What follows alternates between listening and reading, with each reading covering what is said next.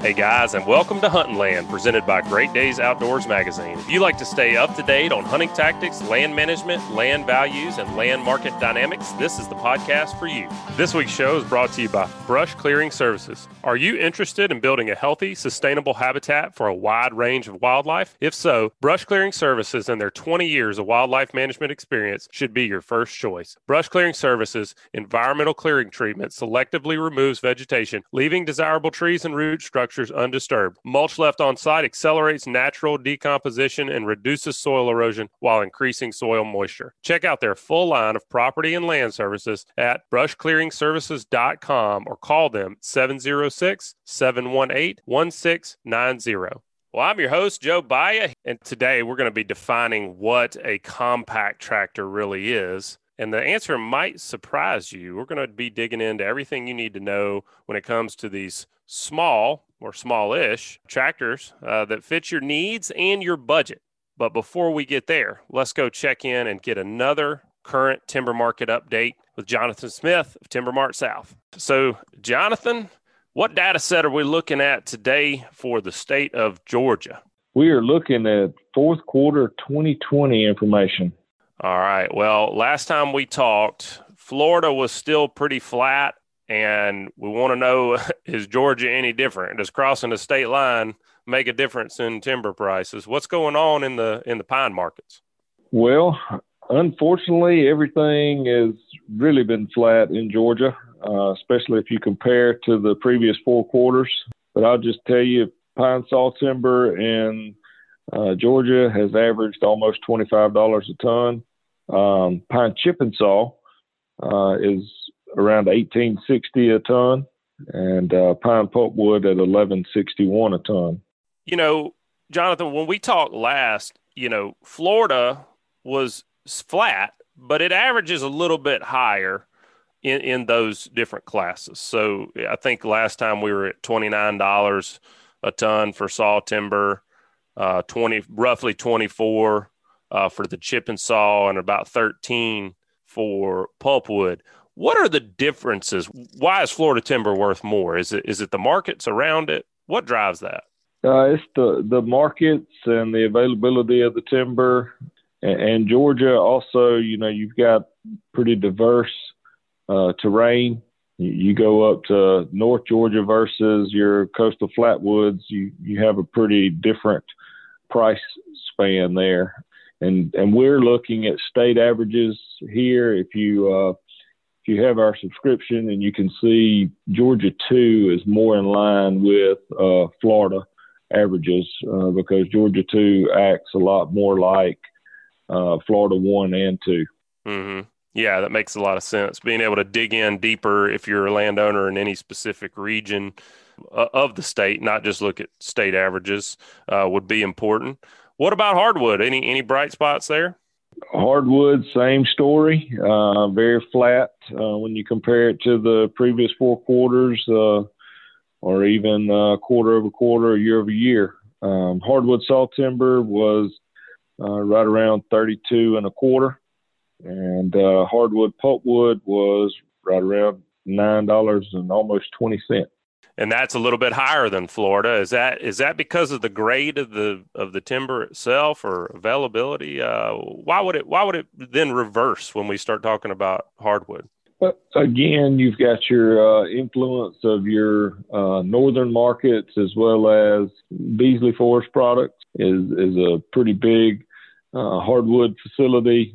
They are located in uh, Georgia Region Two, so you know that that you they usually follow where the markets are. So if you just look at the uh, the inventory that you have, uh, more of your higher grade hardwoods are more further north or or more inland than uh, your Florida markets.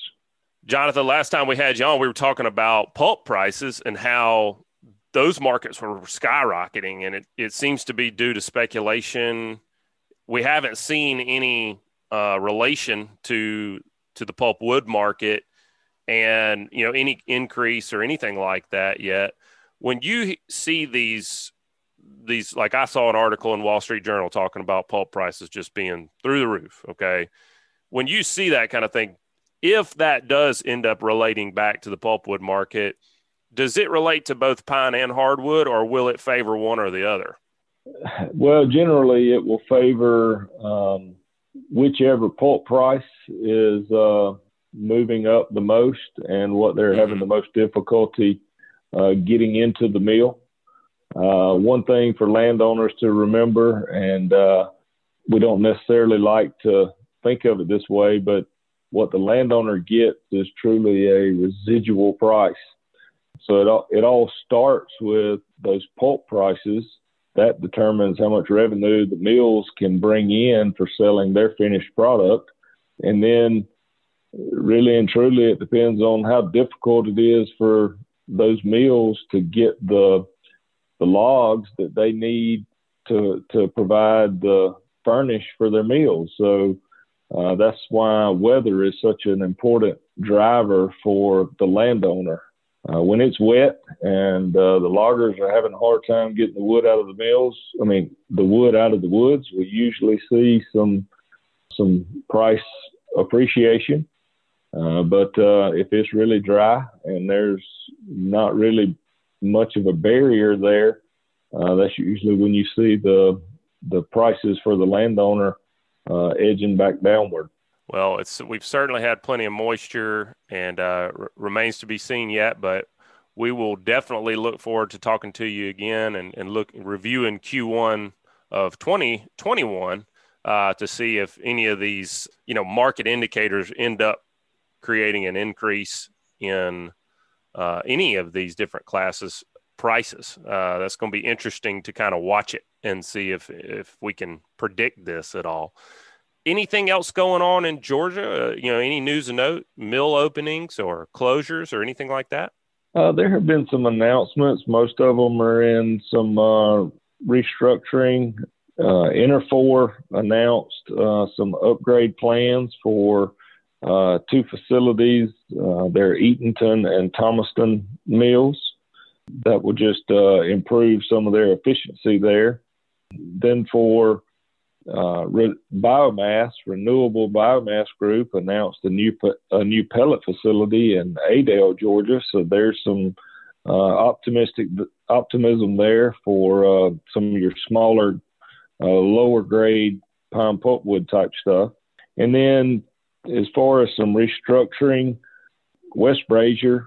uh, I don't know if you saw this in the news, but they acquired Norboard, so they're expanding their operations uh, into the OSB uh, marketplace. Uh, that will affect one mill and Cordele. Uh, and then uh, Universal Forest Products acquired PalletOne, and there's three facilities in South Georgia that will be affected, but that's primarily just a name change and uh, some, uh, I'm not sure, uh, just really a name change there. And then uh, the other news of note, and we talked about this a little bit with uh, Florida, but uh, International Paper announced that they were spinning off their paper mills, and that will affect three facilities in Georgia. Uh, that'll be over at Oglethorpe and uh, then down in Port Wentworth and Savannah. So uh, it'll be interesting to see what the. I think this is driven by the stock market, by Wall Street, but uh, it'll be interesting to see how how that affects the timber markets going forward with the spinoff of those paper mills. Well, Jonathan, this year has been the year of the new landowner for sure. We have sold more land to people as their first, you know, first large acreage purchase you know, that I can really count. It's it's been awesome to see all the new people getting into the market. And one of the things that they they run into uh, when they're getting ready to do their first timber harvest is they, you know they want to know what the current price is right there in their market today, uh, so they can go ahead and figure out what kind of proceeds they can expect if they go in and harvest right now. If somebody wants to you know keep an eye on their market, definitely a subscription to TimberMart-South is going to help them do that and, and keep an eye on what's been going on.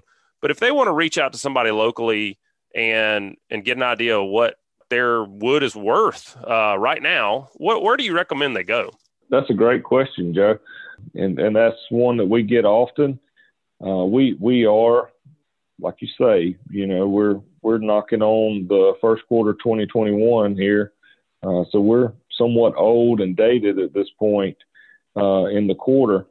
But we we always recommend that the landowners reach out to a local consultant. Uh, most of your state agencies, uh, whether it be the Forestry Association or the Forestry Commission, as it is in Georgia, a lot of those will have uh, resource within their resources. They'll have a directory of uh, consultants uh, to help manage as well as buyers in the marketplaces. Uh, and we also recommend uh, the Association of Consulting Foresters, which is a national uh, group of consulting foresters, and they they also have a directory, and uh, you can get to a a uh, consultant or a landowner representative through those means. I like to refer to a, a consultant as a uh, real estate agent for your timber, if you will. Yeah, absolutely. You got to get somebody in your corner, whether it's you know dealing with a land sale or timber sale. You got to make sure that you know the person that's advising you is has your has your best interests at heart. Well, Jonathan, thanks again for this week's current timber market update. If folks want to look you guys up and and check out a subscription, how do they do that? Oh yes, uh, please, please come see us. The best way to uh, get our information is probably to log into our website uh, or look us up on the internet, www.timbermart-south.com. All right, folks. Well, that's going to wrap it up for the timber market update. And this week it's been brought to you by Farm Credit of Northwest Florida. They believe you deserve the opportunity to pursue your dreams to grow, whether that is through building a homestead a rural retreat, or building an agricultural enterprise. Choosing your lender and applying for a loan can seem overwhelming, but for over 100 years, they've helped people just like you eliminate the unexpected and secure financing. They do it by helping you explore your options so you can apply with confidence and get started living your dream in the country. Check them out online at www.gorural.net or give them a call at 855 GO RURAL. Springtime means planting, it means getting those summer food plots in, it means getting back to work on your land. And one of the big questions that we see a lot did a show a while back on what size tractor you need. But then from that point, a lot of people are interested in learning more about compact tractors. There's there's a lot of vernacular that gets thrown around uh, when people are talking about how much land they need or how much land they have and they need to work, uh, uh, what size tractor they need, whether that's even a compact tractor or not. And so today, what we're going to be doing is clarifying how you can choose the right compact tractor for your land uh, if you're in that market. To do that, joining us is Mike Hubbard. Mike is the sales manager at the Carrollton, Georgia SunSouth dealership. Mike, welcome to Huntin' Land, man. Tell us a little bit about uh, what you guys got going on in Carrollton. Well, thank you for having me. Uh, my name is Mike Hubbard. I'm at the SunSouth location in Carrollton, Georgia. And we got a lot going on. Is that time of year. Everybody's out and about, and they got house household chores or things they want to do around the house. So it's just a busy time of year. People are buying tractors, all the implements to plant gardens, put in food plots, or such whatever they need to do. Well, that's a fact. It seems like the springtime is the busiest time of year. It's almost it's it's a little overwhelming. It seems like you can't get it all done. And in the land market is the same. I mean, people are buying land as they buy that piece of land though, what often comes up is, you know, they get they get to the closing day and they're excited and then they go, "All right, now I got to take care of this place. What do I really need to have uh, to to accomplish that?" And for most places, a compact tractor is enough. But before we dig into the choosing the right one, let's get on the same page with regards to uh, vocabulary. So, what makes a compact tractor compact? Well, you have a subcompact and a compact tractor, and basically what we're talking about is the size frame and horsepower of the tractor. So basically, that is it. You have a subcompact, a compact, and a utility. But what we're talking about today is subcompact and compact tractors. It is just basically size of the tractor. People nowadays days want smaller size tractors with more horsepower. So basically, that's the way the trend has been going over the last, I'll say, four or five years. And so, where is the dividing line? Is there a dividing line on horsepower to step up? So, if we said, all right, subcompact is this horsepower to this, compact is this to this, is there a line like that where you say, nope, that's subcompact or nope, that's utility? No, there's really not a line. It's just, uh, once again, it's just the size of the tractor. Subcompact, we would probably consider our one, maybe two series. Compact is three to four series tractors of John Deere's. And so, in those series, like the one to two series, what kind of horsepower are we looking at? And same thing for the three to four. The one series, you're looking anywhere from a 23 to a 25. And the two series, you're looking from a 25 to a 38. In the three series, you're looking from a uh, 25 to a 43. In the four series, you're looking for a 44 to a 66 horsepower. Gotcha. That gets us on the same page as the type of the size tractor we're talking about. But, you know, I see it all the time in all facets of life. People get stuck on this one mindset of like, I've got to have this. I mean, I got to have a half ton truck, or I got to have a three quarter ton truck, or I need a compact truck. I mean, when when folks are asking those kind of questions, what what do you think they should be asking before they decide I need this much horsepower or I need this size tractor? Before they make that purchase, what kind of questions do they need to ask themselves about their needs? Well, that's the whole thing is find out what do they need, what they what they're going to do with the tractor, what size implement they're going to plan on running or attachments, type of loader. I mean, you know, I run into it all the time. People come in here, they really don't know what they need, and I find out how much acreage they have. Just because you have, say, 20, 25 acres doesn't mean you go work 20, 25 acres. Next question I usually ask is how many workable acres? Well, I'm going to work maybe five or six acres and keep the rest uh, natural and maybe bush hog every once in a while. So then you can clarify or put them in or qualify them for what type of tractor they're looking for, what horsepower. Then you can go by the implement. They want to run four, five, six foot equipment. Uh, how much loaded capacity they're looking for, and it's you know just different options on the tractor. Also, if they want a power reversal or e hydro, it's just different options they want on the tractor. Well, I'm going to be the guinea pig today, and we'll just use me as an example. I, I own, say, a 174 acre piece of land, and I've got about between roads and food plots. Right now, we've got about five acres that we've got to keep either bush hog, disked, planted in some manner. We're going to be expanding that over time, probably end up somewhere in the 15 to 20 acre range. Not all that's going to have to be disked and planted, but that will be a, a good portion of that, maybe 10%, maybe 15 acres is going to be disked and planted in some manner. And then I'm going to have to bush hog roads and maintain the property itself. So for someone like me who's in that that range, what where would you tell me that I'd need to end up? Well, I would probably start by asking what size equipment you plan on running. If you're going to be maintaining, say, three to 15 acres eventually, are you going to be bush hogging? Are you going to use a box blade? You're going to use a Harris, whatever. If you say five or six foot, I will start out with a three series, maybe a 32 horse, because you're going to need a little bit more horsepower just because of the acreage. And then you could go with the different options on the tractor. John Deere, we have three different options. You can go to 3E, which is a hydrostat, which does not have does not have cruise control. You have to hold your foot down. You can add cruise control to it, or you can go to our new 3D, which is a gear-driven tractor. You put it in gear, let your foot off clutch, you go on about your business. Or if you want to upgrade to a whole lot more options, and uh, the way I clarify it is like the you have a uh, GM product, you have a Buick, a Chevrolet, and a Cadillac. Well, our Cadillac is the R series. It's got all the bells and the whistles and the options and the features that makes your life a whole lot easier. But then again, it, it comes with an expense. So that's why I would clarify which you know way you want to go and look what you want to get out of the tractor, what you plan on doing with the tractor. Yeah, and I think, like you say, first off, defining how much acreage you you currently need to work and then also but thinking about the future here is that we're going to build more food plots and uh, establish more fire breaks and access roads and so we're, we're planning on having to work more land than we currently have to work.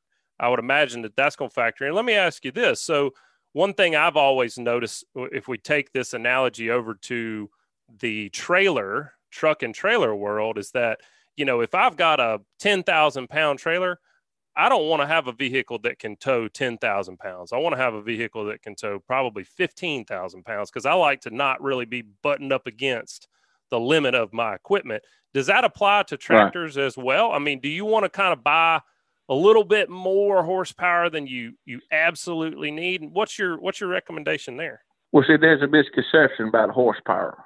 When you go deal with horsepower of a tractor, and when you go deal with implements, the implements are not considered engine horsepower; it's considered PTO horsepower. And your PTO horsepower is always going to be less than your engine horsepower. So, say if you take a 32 horsepower tractor and all you're going to run is five foot equipment, if that five foot equipment doesn't require for like 27 PTO. I mean, 20 in 20 to 25 PTO, and you're going to have a 27 PTO tractor. So you got enough tractor to run your implements, and you won't hurt it. I've had people come here numerous times want a 38 horsepower, a 30 38 horsepower tractor in the same frame as a 32, same loader.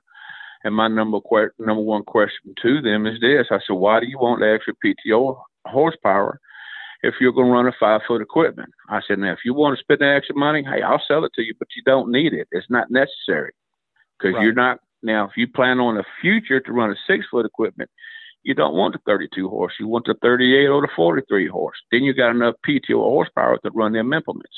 Gotcha. So first off, like you said, you got to ask yourself how much acreage, but then what kind of implements are you going to run is really more important. It sounds like because you're, you're trying to make sure you got enough horsepower to run that PTO. Now, I want to take you back to what you said about the the three series tractors. You were talking about the 3E, which is your hydrostatic transmission, the 3D, the, the new gear driven transmission. Now, right. what would make me choose one or the other? I've driven both, and I can tell you, like from my experience, you know, I didn't grow up on a tractor. I didn't spend a lot of time on a tractor. That's something I've gotten into as an adult. I'm not the most skilled, you know, driver. So that hydrostatic has been nice for me. I feel like it's made me be able to run that tractor better than I could with a gear driven tractor, but I haven't spent near as much time on a gear driven. So why why the difference and why would somebody choose one or the other? Well, the basically the difference is simplicity with the e-hydro, you get we have a twin pedal system. So basically, you have one you press down for forward and press down for reverse. If you press it down on that forward, the further you press it down, the faster you're going to go. So therefore, if you're working that tractor, and if it begins to bog down, you can let off the pedal so the RPMs can catch up. Now, the, on the other end, on the other side, say if you're bush hogging 10 acres, you got to hold your foot down unless you want to spend a little bit extra money and get the optional cruise control. But on the gear driven, you got a lot of folks who've been operating tractors. They don't want a hydro; they want a gear driven tractor where they select a A, B, or C range, one, two, three, four, let the foot off the clutch, and then go on about to business. Now on our, our tractors, they do what we they do have a trans. There are options on that. You got the e hydro. You got the uh, you can actually push a button. So therefore, if the uh, tractor begins to slow down, the engine RPMs will automatically go up. So that tractor will technically will never bog down, but that is on our R tractor. Well, I've definitely bogged down my share of tractors, not knowing what I was doing. So, mm-hmm. uh, you well, know, that's what I'm saying. And another another thing also, let me let me say this. Another thing about the clutch, a lot of people have a tendency of taking that left foot and riding that clutch, leaving it on that clutch. Mm. Well, guess what you're doing? You're wearing that clutch out, and then you're gonna wear the clutch place. You got to replace the clutch. And so, you know, it's just basically what you're used to running. But to the novice, to the, the person who's never owned a tractor, basically it's like a lawnmower. You go by, it's got twin pedals. The further you press the pedal down, the faster you're going to go. It's just simplicity. Yeah. And with ours, you can push. We have a PTO button. You don't have to stop like some of my competitors and push in the clutch to engage the PTO. Mine, you push a button up, you push a button down. So if you're bush hogging, if you need to stop, you can. You don't have to stop the tractor. You don't have to push no clutch in. You push the button down, it cuts off. Pull the button up, cuts right back on, and you can keep on working. It's it's all about simplicity.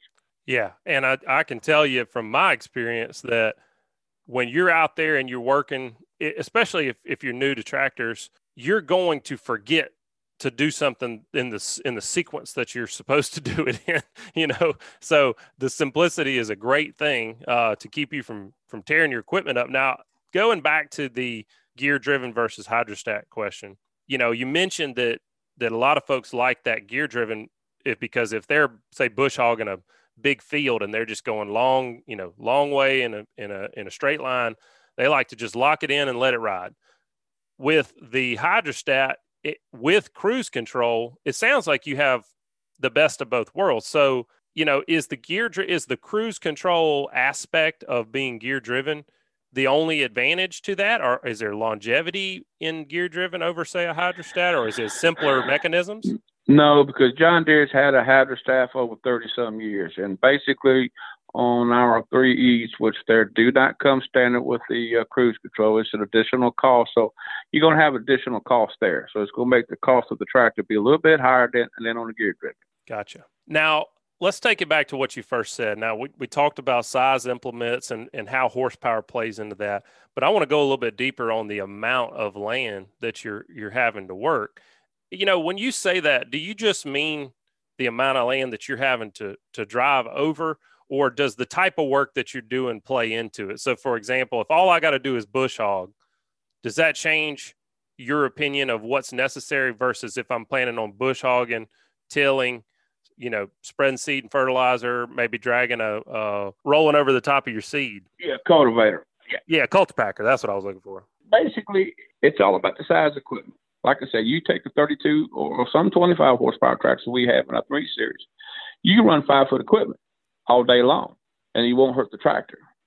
But then again, say if you're say if you're doing 15 acres, okay, and you want to do it a little bit quicker, you want to go to a six foot piece of equipment. Well, and to say the three series is not say the frame is not big enough for you, but you need a little bit more loader capacity. Like our loader on our 3E series is going to lift up to 1,187 pounds. We go to a 4 series to a 44M, and that loader is going to lift up to 2,500 pounds, but you got a little bit bigger frame tractor, is going to carry some six foot and even some seven foot equipment. And it all depends how quick you want to get it done. Technically, I could put you in a one series tractor if you bush hog them 20, 20, 15, 20 acres with a four foot cutter. It's going to take you a day and a half. But if you want to spend that extra money and run five or six foot equipment, you can go to the three series or the, or the four series tractor. Yeah, that makes sense. And you think about the, you know, the types of people that own land, there's a lot of different needs there. So you take the guy that lives on his acreage, he may be able to do his bush hogging in the evenings when he gets home from work, maybe spend 45 minutes on the tractor, you know, for several days, and that's okay with him. Heck, maybe maybe that's what he likes to do. But you take a guy who owns some hunting land three hours away from his house, he's got to get those food plots in, get those roads bush hogged over a weekend. Right. And so we call them part-time farmers. And yeah. like you said, this is this is the man who's working Monday through Friday. And when he gets to his hunt property or his, some people have a lot of resorts they go to on the weekend. He doesn't want to spend half the day Saturday trying to get his tractor cranked this, that, and other. So they're looking for reliability, something that's going to start. Plus, they're looking for a dealership if that we're here on Saturdays. If something happens, he can make a phone call and we can hopefully get him squared away where he can get up and running. And we have the parts here. So I mean, it goes just more just on um, just just the brand or the tractor. You got to have service ability and parts availability because a lot of our customers, like I said, they work Monday through Friday. Absolutely. And the only time they have to do something is on the weekends. That's a uh, probably I would say you know in the in the hunting world that's more people than it isn't, and yeah, you know so when we're looking at the size tractor, that it's all like you said it's it's really all about the implements and choosing your implements is going to be based on how quickly you want to get the work done. So that's going to be a different answer for all kind you know everybody's going to have a different scenario and that's something you just got to think about your own unique situation right. and, and also i throw something else in there. It's also about what type of budget you have. Sure. You know, you got some people, you know, I can put you in a one series tractor, the loader, and the bush hog basically for the same price as a three series tractor, tractor and loader. That's a good segue into talking about, you know, a lot of people will say, well, you know, I, I want the best tractor for the money. That's what I want. You know, I want, right. I want to get the best tractor I can get based on my budget. And so a lot of times that pushes people into the used market because they mm-hmm. can they feel like they can get a bigger tractor or a you know a tractor with more horsepower for the same money as what they'd get a, a, a new smaller tractor for. Like you said, reliability is a really big thing when when you've got one weekend to get something done. You don't want to spend half the day trying to get your tractor crank, or if it won't crank, hauling it to the dealership and and figuring out what's wrong, and hopefully they got parts. And so, all those things from from a, a service perspective are important because eventually you are going to have a day where you're going to have to bring that tractor in, get something fixed. It's just inevitable. But when you're talking about the best tractor for the money, why would somebody choose a used tractor over a new tractor or vice versa? I mean, what's your price? Because y'all y'all sell both. So I mean, what is the right? What's the when somebody walks in and they're trying to get the best tractor for their money? What what goes into your thought process as far as buying used versus buying new? Well, first question I ask them: Are they going to write me a check if they're going to finance? If they're going to finance, and I try to explain to them, I can sell you a new tractor, depending on what tractor they're looking at and depending on the cost of the tractor. I could technically buy sell you a new tractor three say three to four thousand, maybe five thousand dollars higher than a used one, finance, and your payments will be the same or even cheaper, just because we have the zero percent financing versus if you go for a used tractor, you know, sometimes it depends on your credit, anywhere from four point two five to eight percent. And if you take the bottom dollar, say the payment, the user runs you three fifty, and I can put you a new one for three fifty five what's it's a no-brainer for the simple reason with the new tractor you're going to have warranty. Plus, it's a new piece of equipment. Nobody's ever rode it. Nobody's ever used it. Right. You know, you know where it's been, or more importantly, where it had. You been. know where it's been. I mean, we do check our used tractors out, and I mean, but you know, with a used tractor, it's like a used vehicle. You buy it, it's yours. There's no warranty with it, unless there's still factory warranty on the piece of equipment.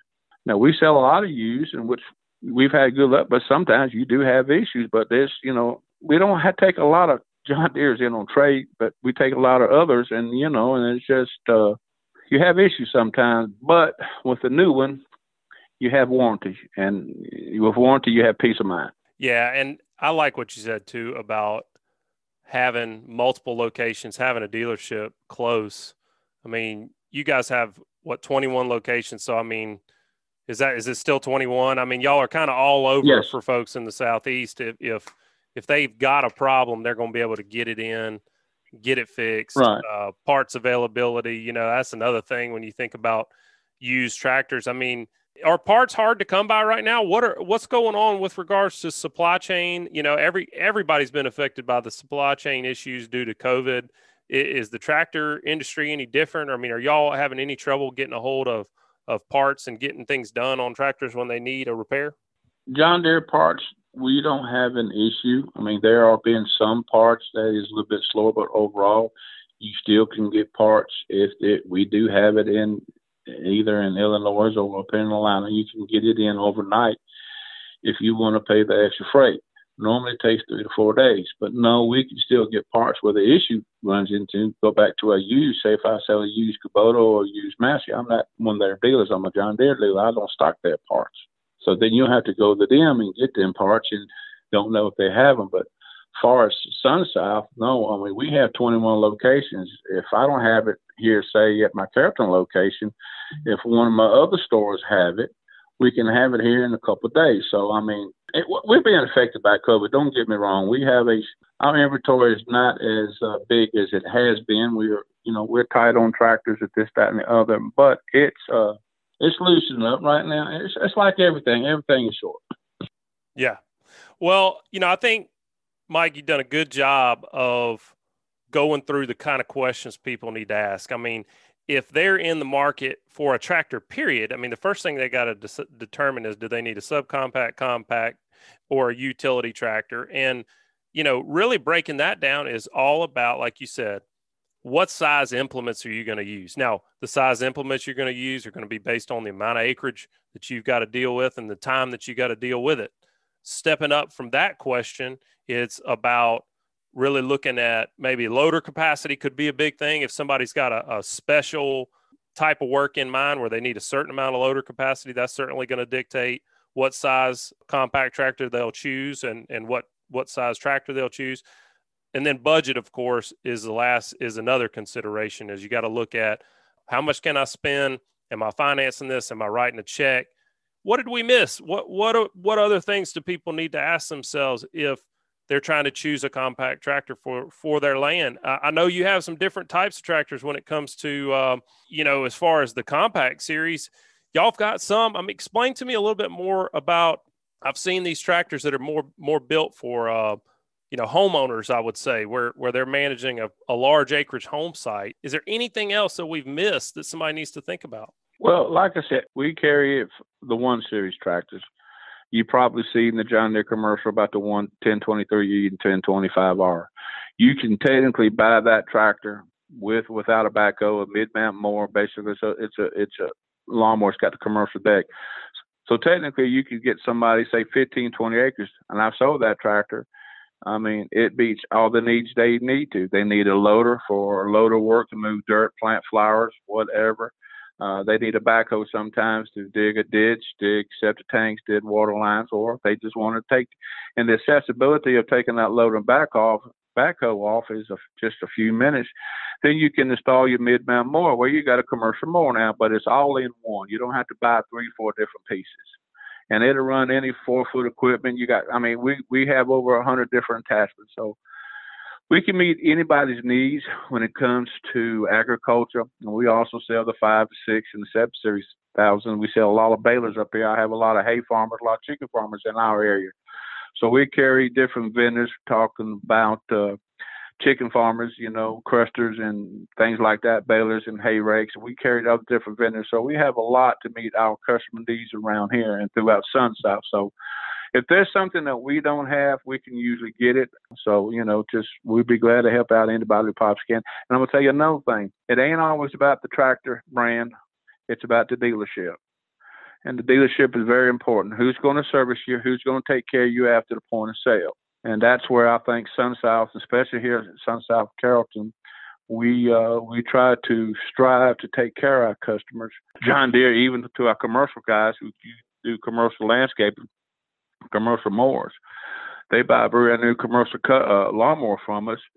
Uh, even a homeowner, if you buy a commercial mower, you get the free loaner program while that lawnmower is under warranty. You got a three year warranty on that mower. So if that lawnmower tears up and I don't have you up and running in 24 hours, you get a free loaner. So, I mean, there's things like that that John Deere has implemented and SunSouth has implemented. We try to take care of our customers. Man, and that is something that in this day and age it just seems like it, it seems to get forgotten by a lot of businesses that uh and, and and I think it gets forgotten by a lot of consumers as well. They forget that there's there's a lot of things that can happen after the sale. I did think of one thing though we didn't talk about, and this is some and and, and I know Clint, my my co-host, he couldn't join us today, but I know he would ask this question, and that's cabs and AC. You know, when right. uh, when you especially guys working hunting land, you know, nothing like a banana spider in the face to to make you think about mm-hmm. having a cab. So when we're talking mm-hmm. about co- subcompacts and compact tractors, are cabs and AC an option on on all tractors? If somebody says nope, got to have a cab, got to have AC, how does that change your considerations for what tractor they need? Well, you would go to the 3R or the 4R series tractor. They have a factory installed cab. Uh, so, I mean, matter of fact, I, I got one sold. I'm waiting to come in. The, the customer has, he's buying a 30, 39R cab four wheel drive loader. He cannot take the elements, the pollen, it kills him. So he's buying a cab. But then again, with a cab, it's more expensive. But to him, he has to have it if he wants to operate, keep his pasture cut around his pond. So, you know, it all goes back. I mean, I had another gentleman who had a uh, grape orchard, a vineyard. Well, he didn't want to wear the white suit when he sprayed his vines, so he bought a, cab tractor from me. And to him, the, the, the expense of the cab outweighed uh, the chemical spraying back on him. And just like if you got somebody allergic to bees or whatever the case might be, plus it's like this. If it's 100 degrees outside, you're going to be in a nice, cool cab uh, right around 65, 68 degrees. And if it's wintertime, you need to go feed the cows or you need to go do something when it's 30, 25 degrees outside. You're in a nice hot cab, 70 degrees. So you see what I'm saying? You can get a lot more work done when you're comfortable That's a fact. Well, you'll be surprised that the government agencies now who are buying cab tractors in times past where they wouldn't because they had found out by buying a cab tractor, these guys cutting the roadways in a cab, they get more productivity for the simple reason they're in a cool environment during the summer, get more work done, less sick time in, and in a warm environment in the wintertime, they get more productivity out, Yeah. out of it. hey, when when you got that AC running in that cab, the last thing you want to do is stop and get out. So That's true. I can see that, no doubt. Well, Mike, I, man, I think we covered it all. I think if somebody has got a compact tractor in their future, this has been a good primer on the kind of questions they need to ask. But if they want to get in touch with you at the Carrollton location or or reach out to their local SunSouth and ask some of these questions and take a look at the different lineup that you guys have and, and what would work for them, what's the best way for them to contact you and check you out online? Well, they can call the uh, SunSouth Carrollton location at 770-838-9696 and ask to speak to Mike. I'd be glad to help them out. If not, you can go to www.sunsouth.com. It has all of our locations.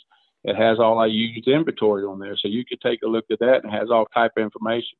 If I'm not mistaken, they also implement, you know, with this COVID stuff been going on, technically you can buy a tractor or a lawnmower online and you never have to come in the store. So you basically can start doing everything online now. But we would prefer you to come in so we can talk, meet and greet, try to put you in what you need and tell you what you want. And if it's somebody like me, hopefully y'all give them some lessons on how to drive one of these things without uh without ending up in the ditch. Well, we do. I mean, we're not the type of me personally, and I got two other salesmen. We we go over with the equipment with the customer here, show them how to operate it. We actually go out when the piece of equipment is delivered, show them how to operate the proper way to operate show them where to check fuel, you know, check the oil and all that, so they know how to operate it. Because if you don't know how to operate a tractor safely, you're not going to be comfortable with. Well, Mike, it has been a pleasure, man. I appreciate you answering all my all my questions, and I hope people will uh, check you guys out if they're in the market, and we'll uh, we'll reach back out to you the next time we've got another tractor question, and uh, and see what's new for 2022 once things start rolling that way. We appreciate you joining us. Well, I appreciate it, and just remember one thing: nothing runs like a Deere. Well, folks, that is going to wrap it up this week. And we want to make it easy for you guys to listen as soon as our new shows are ready. So here's a handy option for you. To get the podcast emailed to you, all you have to do is text the word hunting to 773 770 4377. Again, the word hunting, that's with a G. And I know, I know some of you Alabama guys were like, hunting? Like, no G? No, it's with a G to 773 770 4377 to join our email list. And as always, please be sure to subscribe, rate, and review wherever you're listening to this podcast. It really helps us keep the show going. Hope you guys stay safe out there. We will talk to you next week. This week's Huntin' Land podcast has been brought to you by Buck's Island Marine. They have new pontoon boats, bass boats, bow riders, and aluminum boats for sale. They provide boat service on all kinds of boats, even if they weren't purchased from Bucks. You can visit them at 4500 Highway 77 in Southside, Alabama, or give them a call at 256 442 2588. And also Brush Clearing Services. Check out their full line of property and land services at brushclearingservices.com or call them at 706 718 1690. And also SunSouth. Own the best for less. Visit SunSouth for quality John Deere equipment you've been dreaming of or visit sunsouth.com. SunSouth for those that do. And also brought to you by Farm Credit of Northwest Florida. For over 100 years, they've helped people just like you explore your options so you can apply with confidence and get started living your dream in the country. Check them out at gorural.net or give them a call at 855 go rural. This week's show has been brought to you by Joe Baya and Clint Flowers, members of the top producing team at National Land Realty, the fastest growing and most innovative land brokerage in the nation. Bottom line, we know land, and now is a great time to buy or sell. Want to know why? Shoot us an email at pros at landhuntin.com or call us at 855 NLR Land. And also by Great Days Outdoors Magazine. Great Days Outdoors Magazine guides you on hunting and fishing south of the Mason Dixon. Become a better Southern hunter and angler and pick up your copy today wherever fine magazines are sold or save online at greatdaysoutdoors.com.